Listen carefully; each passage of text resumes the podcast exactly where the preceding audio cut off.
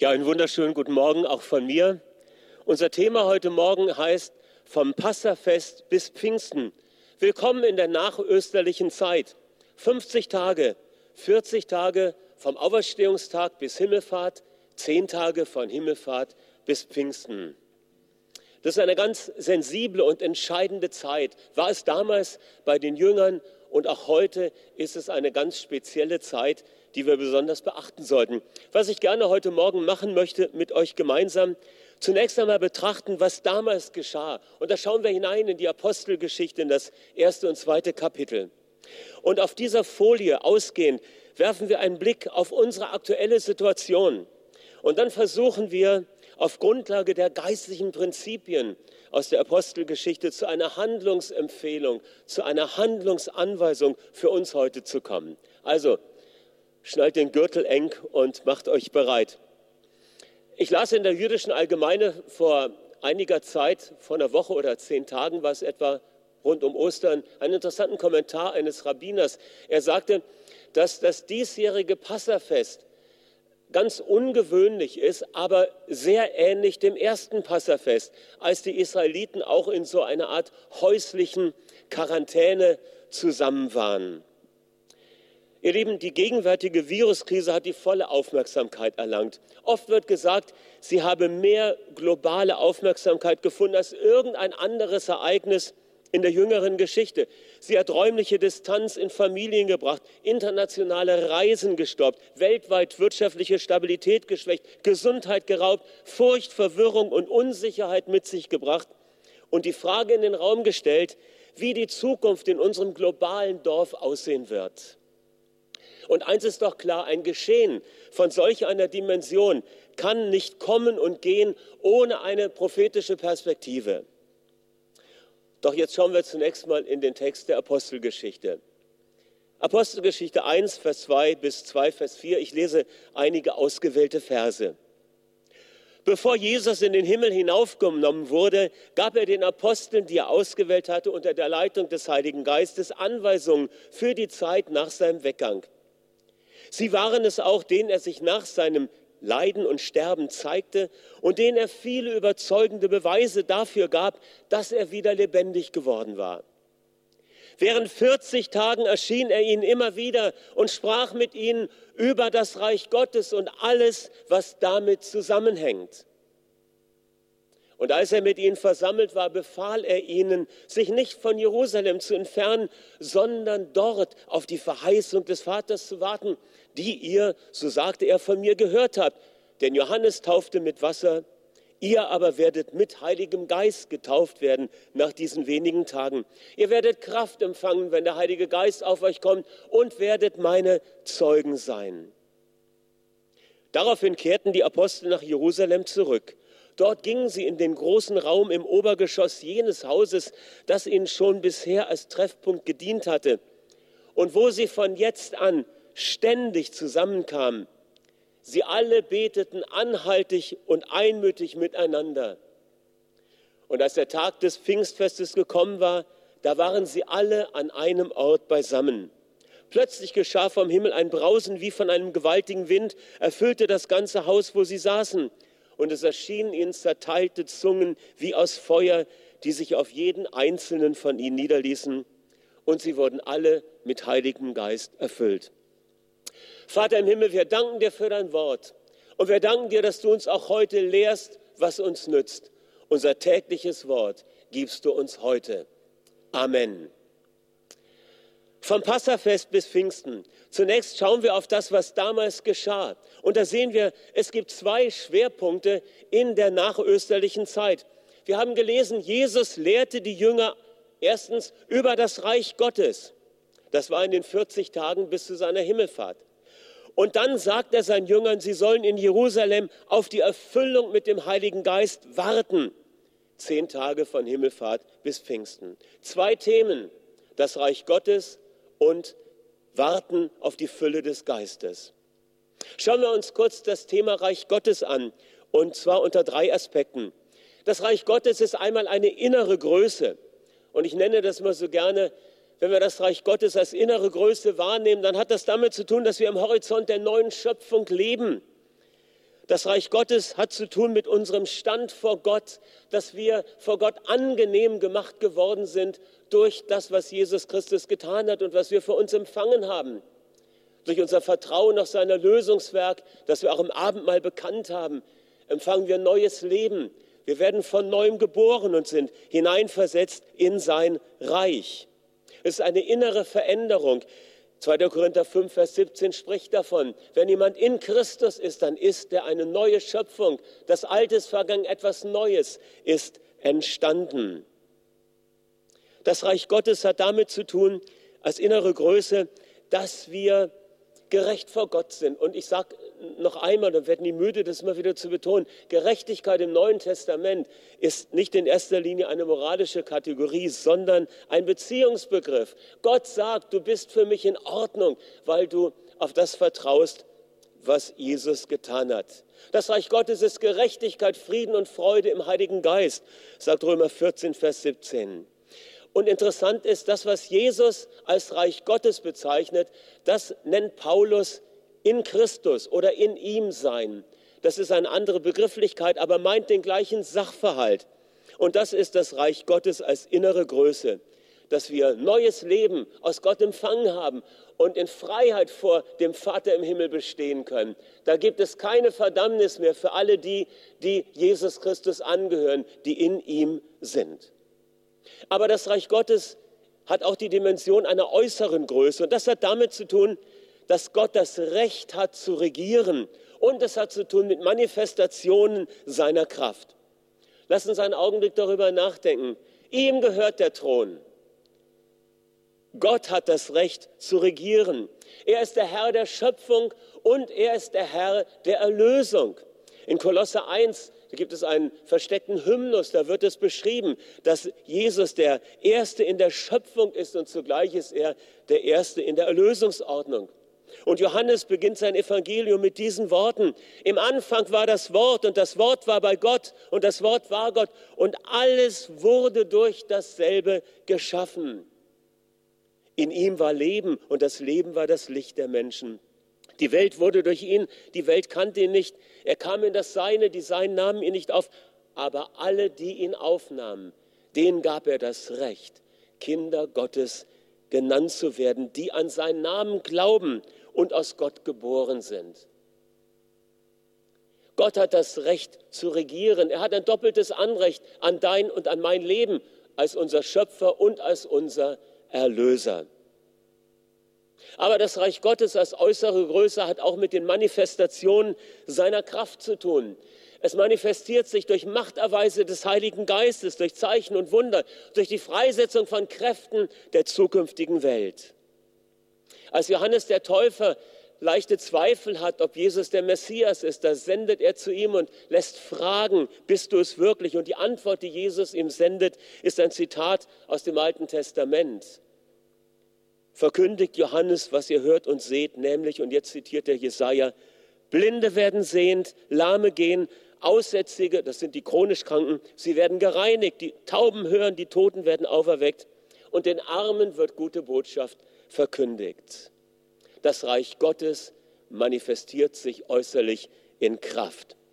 Jesus sagt einmal, als man ihn beschuldigt, er würde mit unsauberen Mitteln arbeiten, wenn ich aber durch den Heiligen Geist, durch den Finger Gottes die Dämonen vertreibe, ist dann nicht das Reich Gottes zu euch gekommen? Er hat das Recht zu regieren und er manifestiert es durch Erweise seiner Macht. Und schließlich ein dritter Aspekt des Reiches Gottes, für uns sehr wichtig, das Reich Gottes als unser gemeinsamer Fokus. Dein Reich komme, das ist das, was Jesus gesagt hat, dass wir es beten sollen im Vater unser. Ihr Lieben, das Reich Gottes, es kommt immer wieder. Es ist eine Wachstumsgröße. Ist das nicht großartig? Das Reich Gottes ist keine Schrumpfgröße, es ist eine Wachstumsgröße. Und in diesem Augenblick, wo sein Wort verkündigt wird, überall auf dieser Welt, wo Menschen beten, singen, wo sie in der Stille vor Gott anbeten, das Reich Gottes wächst in diesem Moment. Es wächst innerlich, es wächst äußerlich. Und es wächst auch heute hier. Der Fokus, unser gemeinsamer Fokus ist das Reich Gottes. Jesus sagt einmal, wenn zwei von euch auf der Erde übereinkommen, um etwas zu bitten, wird es ihnen werden. Und dann sagt er, wo zwei oder drei auf mich hin versammelt sind, auf mich hin ausgerichtet sind, da bin ich in ihrer Mitte. Der Fokus auf das Reich Gottes. Und das ist in der Genetik der Gemeinde Jesu ganz tief verwurzelt und enthalten in Apostelgeschichte 4. Bedrängnis für die Gemeinde. Was machen sie? Sie erhoben ihre Stimme einmütig zu Gott. Der Fokus auf das Reich Gottes, der Fokus auf den Thron, auf dem unser Herr sitzt. Apostelgeschichte 4. Und schließlich Psalm 133. Siehe, wie gut und wie lieblich ist es, wenn Brüder und Schwestern einträchtig beieinander wohnen. Wie das köstliche Öl auf dem Haupt, das herabfließt auf den Bart, den Bart von Aaron, dem hohen Priester, und herabfließt auf den Saum seines Gewandes. Wie der Tau des Berges Hermon, der herabfließt auf die Berge von Zion. Denn dorthin hat der Herr den Segen befohlen, Leben bis in Ewigkeit. Wo das Reich Gottes unser gemeinsamer Fokus ist, das ist der Ort, dort ist der Ort, an den Gott seinen Segen verordnet.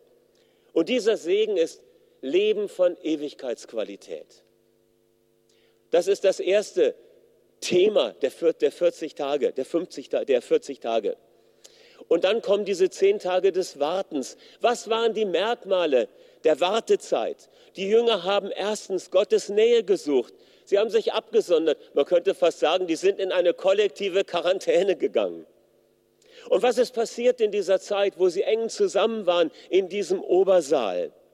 Da geschah die Heilung gebrochener Beziehungen. Ihr Lieben, eins ist doch klar, die Jünger hatten untereinander manches aufzuarbeiten. Da hatte sich der eine mal vorgedrängt. Da wollten zwei gleich die Obersten äh, im, im Reich Gottes sein. Und dieses und jenes. Da gab es Verletzungen. Wenn man so, so lange Zeit miteinander unterwegs ist, dann tritt man sich auch schon mal auf die Füße. Sie hatten vielleicht Fantasievorstellungen von dem anderen, jeweiligen anderen entwickelt, weil sie nicht miteinander geredet haben. Und hier in dieser Zeit kam der Heilige Geist und zupfte mal so den einen oder anderen am Ärmel und sagte, hey, geh mal zum Jakobus, geh mal zum Schmuel und bring das in Ordnung. Heilung der Beziehung. Und das Ergebnis war Einheit, Zusammenlaufen, äh, ich war auf einer Konferenz im März, die hatte das Motto Forward Together. Vorwärts gemeinsam. Und das setzt Synergieeffekte frei. Synergie auf der Erde, weil gemeinsam sind wir immer stärker als allein. Und Synergien des Himmels. Der Heilige Geist wirkt dann mit uns. Und da sind wir beim nächsten Punkt. Kollektive Salbung. Der vierte Punkt, gemeinsame Anbetung. Kollektive Salbung und gemeinsame Anbetung gehören sehr, gehören sehr eng zusammen. Dadurch wurden schon große Schlachten gewonnen im Alten Testament. Ich erinnere nur an 2. Chronik 20. Jehoshaphat und die Anbeter ziehen den Kämpfern voran. Der Herr ist gut und seine Gnade bleibt für immer. Und es kommt Verwirrung über die feindlichen Heere. Oder wir denken an die Eroberung von Jericho, ein Bollwerk.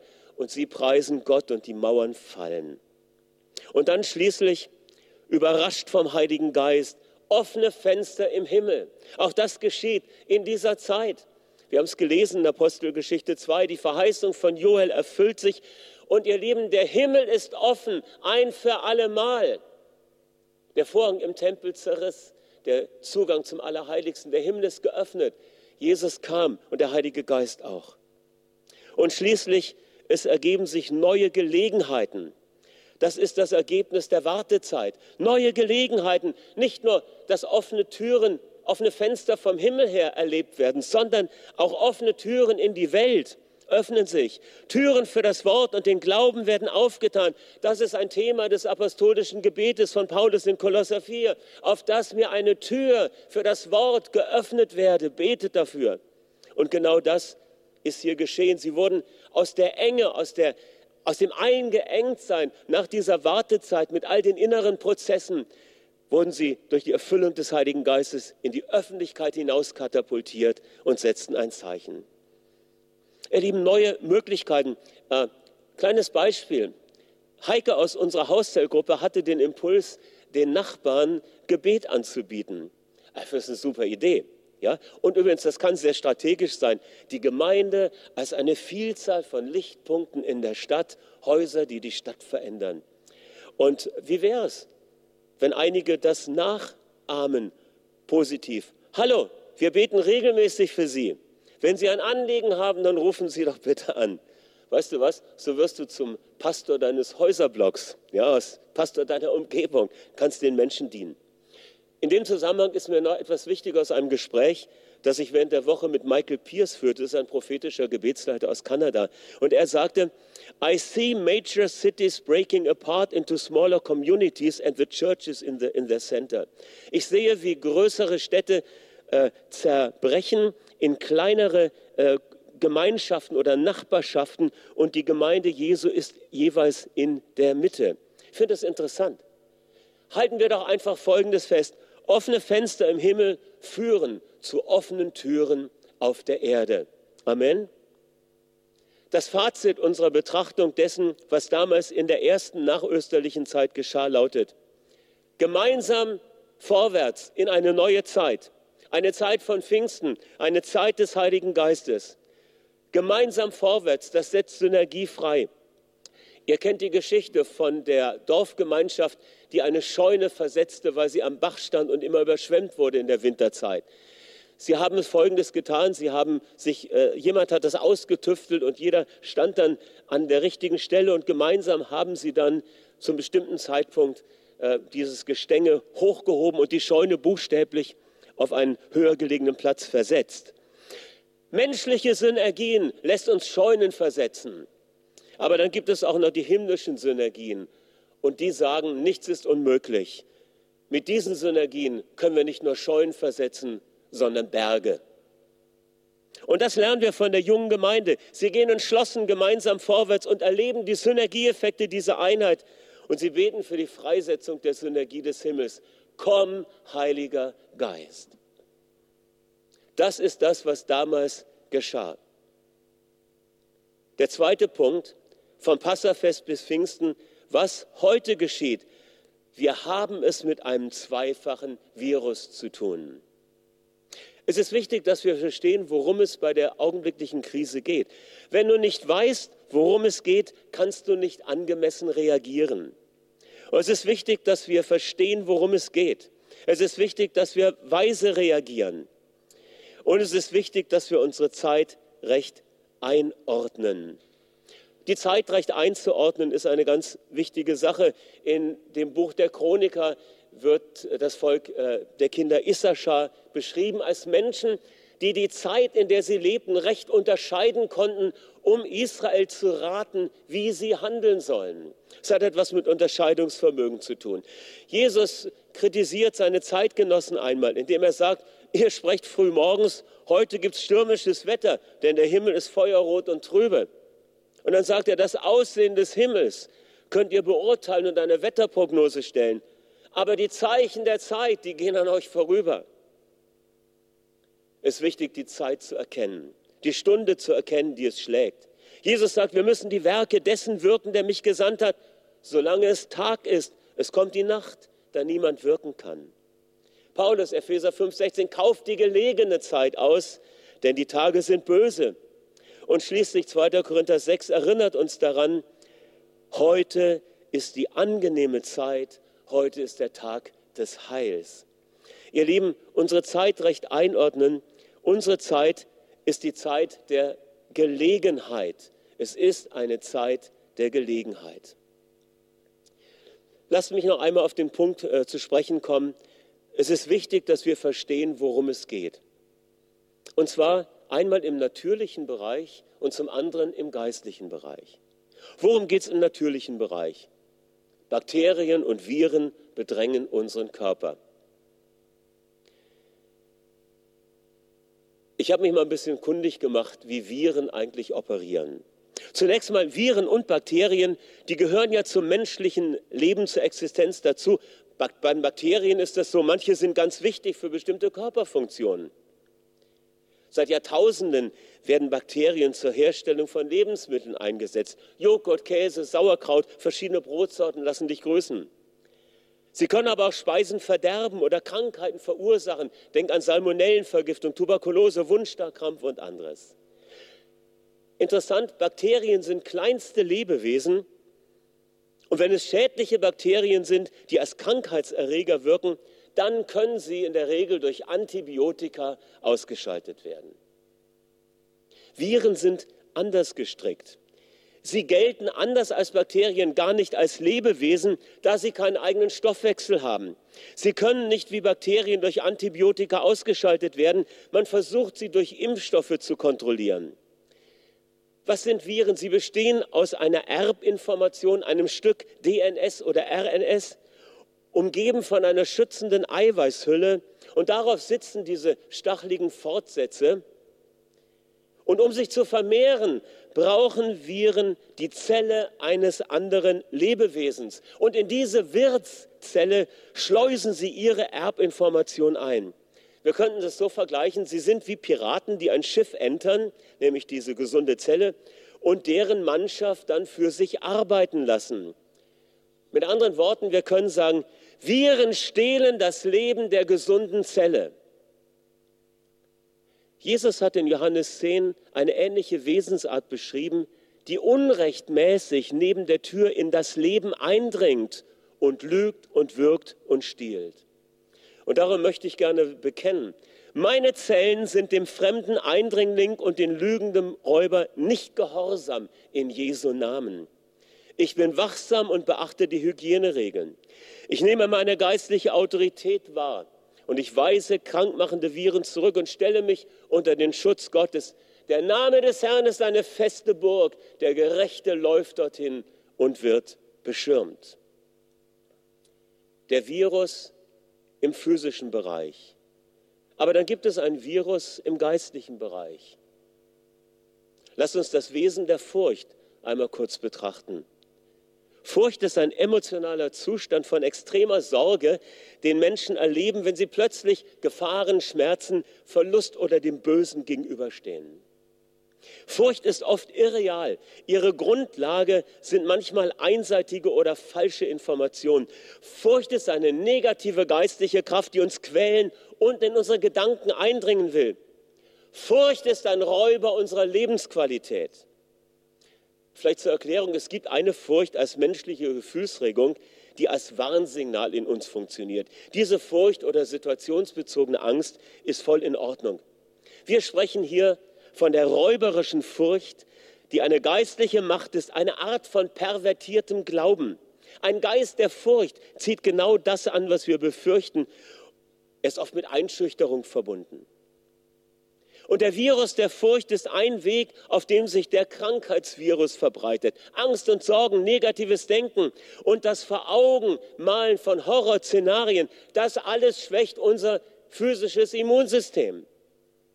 Ihr Lieben, ich musste oft während der vergangenen Wochen, als ich Nachrichten geschaut habe, an 1 Samuel 17 denken. Goliath kam am Morgen und forderte Israel heraus. Die Menschen wurden innerlich gelähmt und der ganze Tag war gelaufen. Und Goliath kam wieder am Abend, die Saat für Albträume war gestreut und die Nachtruhe war geraubt. Und so sehen und hören wir jeden Morgen und jeden Abend gewisse Zahlen im Newsticker. Lass uns bekennen, Gott hat mir nicht einen Geist der Furcht gegeben, sondern des gesunden Denkens. Ihr Lieben, dieses ständige Bombardement mit Goliaths Propaganda ist etwas, wo wir aufpassen müssen. Außerdem hat es mitunter äh, ganz eigenartige Auswirkungen. Norbert Hering, ein äh, Publizist in der Süddeutschen Zeitung, schrieb von einer grotesken äh, Situation, die sich in Bayern zugetragen hat. In München gibt es Radio München und da wurde ein Mediziner interviewt, der eine etwas differenziertere, abweichendere Position hat in der Krise. Und dann haben nachher viele Menschen dort angerufen, beim Sender oder auch bei den Behörden und sich beschwert, dass so etwas äh, gesendet wurde, weil das doch alles falsch sei. Das ist schon interessant, dass man so immun werden kann, auch äh, dagegen, dass man Dinge äh, zulässt und sich damit auseinandersetzt, die vielleicht nicht dementsprechend, was man nur hundertmal gehört hat. Okay, das ist das eine. Wir müssen verstehen, worum es geht. Physischer Virus, geistlicher Virus. Das Zweite, es ist wichtig, dass wir weise reagieren in physischer Hinsicht, aber natürlich Hygiene und Schutzgebet. Äh, ihr seht jetzt gleich neben mir eine Folie und ich fand das Bild sehr schön. Da sieht man eine Hand und da sitzen lauter Bakterien und Viren drauf. die dann auch noch genauer beschrieben werden. Und so sieht deine Hand oft aus, wenn du vom Einkaufen kommst. Ja, oder wenn du mit der Straßenbahn gefahren bist und hast womöglich die Griffe angefasst. Und das Erste, was du tust, wenn du nach Hause kommst, ist Hände waschen. Hygiene, das ist wichtig. Das heißt, wir reagieren weise auf die Situation, wo ein Virus grassiert. Wir achten, und nicht nur, wenn Virus grassiert, wir achten auf Hygiene. Und das Zweite ist, wir haben das Schutzgebet. Und da gibt es Bibelstellen, die ich jetzt nicht alle noch einmal zitieren muss. Es ist wichtig, dass wir auch mental vernünftig reagieren und weise reagieren. Nämlich Gedanken der Hoffnung statt dem ständigen Nussticker. Gedanken der Hoffnung, die hat Gott für uns. Jeremia 29, 11. Ich kenne ja die Gedanken, die ich über euch denke, spricht der Herr. Gedanken des Friedens und Wohlergehens, nicht zum Unheil, um euch eine Zukunft und eine Hoffnung zu geben. Ihr Lieben, unsere Zukunft sieht gut aus. Die Hoffnung lässt nicht zu Schanden werden, denn die Liebe Gottes, diese Gewissheit, dass er uns liebt, ist ausgegossen in unsere Herzen durch den Heiligen Geist, der uns gegeben wurde. Und schließlich wir aber, die wir dem Tag angehören, die wir im Reich Gottes zu Hause sind, wir sind bekleidet mit dem Brustpanzer des Glaubens und der Liebe.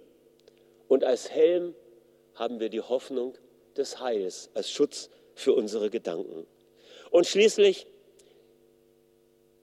ist wichtig, dass wir geistlich recht reagieren, die Furcht zurückweisen und aktiv werden. Ich sagte vorhin, es ist wichtig, dass wir auch die Zeit richtig einordnen. Da möchte ich auch noch kurz darauf eingehen. Es ist wichtig, dass wir die Zeit, in der wir leben, die aktuelle Situation einmal geschichtlich recht verstehen. Und da ist dazu zu sagen, sie hat endzeitliche Merkmale. Äh, Matthäus 24, Vers 6, ihr werdet von Kriegen und Kriegsgerüchten hören, seht zu, erschreckt nicht, dies alles muss geschehen, aber es ist noch nicht das Ende. Denn es wird sich Nation gegen Nation erheben, Königreich gegen Königreich, Hungersnöte und Seuchen werden sein und Erdbeben da und dort. Alles dies aber ist der Anfang der Wehen. Was wir in der Viruskrise erleben, ist nach meinem Verständnis noch nicht die Erfüllung bestimmter Ereignisse aus dem Buch der Offenbarung des Johannes, dem letzten Buch des NT. Aber das, was heute geschieht, hat einen endzeitlichen Geruch. Und der war in der Geschichte immer wieder zu bestimmten Zeiten wahrzunehmen. So wie Johannes in seinem Brief ja auch davon spricht, dass viele im Geist des Antichristen gekommen sind, aber nicht der bestimmte Antichrist waren und als der identifiziert wurden. Diese Zeit hat auch den Charakter von einem Testlauf. Und da sind wir bei der gesellschaftlichen Seite äh, unserer Zeit lasst sie uns verstehen als eine Zeit des Testes. Ein Test, wie Menschen in solch einer Krise reagieren. Vielleicht auch ein Test, um herauszufinden, wie weit sie bereit sind, in bestimmten Situationen persönliche Freiheitsrechte aufzugeben. Wir sehen verschiedene Trends in der Politik. Einmal eine wachsende Betonung in Richtung Nationalstaat und zugleich aber auch eine wachsende Globalisierung und den Ruf nach Einheitsregierung. Ihr Lieben, unser Trend geht in die immer übergeordnete Richtung des Reiches Gottes. Und darum beten wir in dieser Situation, bei all dem, was geschieht in der Gesellschaft um uns herum, dein Reich komme, dein Wille geschehe. Ein Haus des Gebetes, ein Haus der Anbetung soll unser Leben sein. Und schließlich, lasst uns die Zeit richtig einordnen für uns als Gemeinde. Und aus gemeindlicher Perspektive ist diese Zeit ein Weckruf, ein Reset, eine Neukalibrierung. Bei einer Kalibrierung werden die Messskalen wieder korrekt eingestellt, dass die Wahrnehmung stimmt. Ein Weckruf, Gott zu suchen. Jeremia 29, 13. Und sucht ihr mich, so werdet ihr mich finden. Ja, fragt ihr mit eurem ganzen Herzen nach mir, so werde ich mich von euch finden lassen, spricht der Herr. Amos 5, Vers 4, sucht mich und lebt. Jesaja 55 sucht den Herrn, während er sich finden lässt, ruft ihn an, während er nahe ist. Und schließlich das Bekenntnis von David im Psalm 27. Mein Herz erinnert dich, sucht mein Angesicht. Dein Angesicht, Herr, suche ich. Und unser dritter Punkt, vom Passafest bis Pfingsten, was unsere Zukunft bestimmt. Der Weckruf an die Gemeinde Jesu. Und da möchte ich noch einmal unterstreichen, gemeinsam den Fokus auf das richten, was mit dem Reich Gottes zusammenhängt. Hintergrundfolie Apostelgeschichte 1. Gemeinsam den Fokus auf das Reich Gottes richten. Und dann Gott für eine Neuausrichtung suchen. Die Stichworte, die von prophetischen Stimmen gekommen sind in den letzten Wochen, waren immer Reset, Neukalibrierung, keine Gradabweichung vom Kurs, sonst wird das Ziel verfehlt. Ihr wisst das vielleicht aus der Nautik, wenn ein Schiff äh, vom Kurs auch nur ein kleines, äh, einen kleinen Grad abweicht, dann ist das am Ende weit weg von dem ursprünglich angepeilten Ziel. Es ist wichtig, dass wir das Ziel nicht verfehlen, sondern auf dem Kurs sind, richtig eingelotet sind. Und manchmal brauchen wir diese Zeit, wo der Reset-Knopf von Gott gedrückt wird und wo eine neue Ausrichtung passiert in Zeiten, wo wir ihn suchen.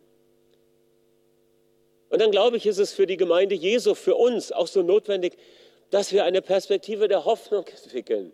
Ihr Lieben, die Menschen um uns herum sind teilweise orientierungs- und hoffnungslos. Wer soll ihnen Hoffnung geben, wenn nicht du und wenn nicht ich? Wenn nicht Gemeinde Jesu, die weiß, wo der Anfang und das Ende liegt und die das Ziel der Geschichte kennt. Eine Perspektive der Hoffnung entwickeln, wie in den Tagen von Noah. Wie in den Tagen von Noah, das ist eine Aussage, die Jesus in den Endzeitreden in Matthäus 24 macht. Und ich hörte was Interessantes. James Gold ist ein bekannter Gebetsleiter und eine bekannte prophetische Stimme. Und er sagte, ihm ist dieses, äh, dieser, dieser Halbsatz, wie in den Tagen Noahs, in einer ganz neuen Bedeutung wichtig geworden. Es ist ja eigentlich eine Beschreibung für die negativen Verhältnisse, die in Noahs Zeit geherrscht haben. Die Menschen hatten sich von Gott entfernt und die Flut war notwendig geworden als ein Gericht. Aber er sagte, ich habe das auch immer so als Negativbeschreibung gesehen, aber beim Nachdenken darüber wurde mir klar, wie in den Tagen von Noah, da liegt ja noch etwas anderes drin, nämlich es war die Zeit, in dem Noah die Arche gebaut hat. Und der Bau der Arche war etwas, was auf eine hoffnungserfüllte Zukunft ausgerichtet war. Im Grunde war der Bau der Arche ein Stück Gestaltung für die kommende Zeit nach der Flut. Und das ist der Ruf Gottes an uns auch heute, dass wir einen neuen Tag, den neuen Tag, den Gott für unser Land bereitet hat, den neuen Tag, dass wir ihn mit Gebet und Anbetung begrüßen, und einläuten. Alles beginnt in seinem Haus des Gebetes. Ihr Lieben, das soll unser Anliegen sein. Das Reich Gottes, eine Neuausrichtung unseres Herzens, eine Perspektive der Hoffnung und der Zukunft mit der Erwartung, dass das, was Gott geplant hat, zum Tragen kommt. Und das beten wir herein und wir beten ihn an und dann handelt Gott. Wisst ihr, wenn wir anbeten, dann geschieht etwas in uns. Wir werden freigesetzt, wir werden verändert. Und zugleich verändern sich unsere Umstände. Das ist das Wunderbare. Darum lasst uns Zeit nehmen in unserem Haus des Gebetes, in Anführungszeichen. Ich möchte gerne beten. Gott möchte uns herausführen aus der Enge, aus dem Eingeengtsein.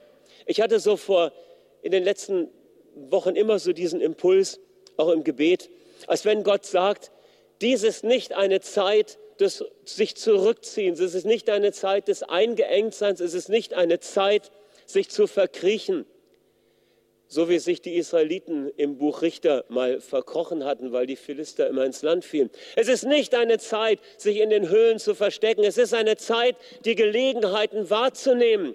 Es ist eine Zeit, aufzusteigen mit Flügeln wie ein Adler und die göttliche Perspektive für diese Zeit und diese Situation zu ergreifen.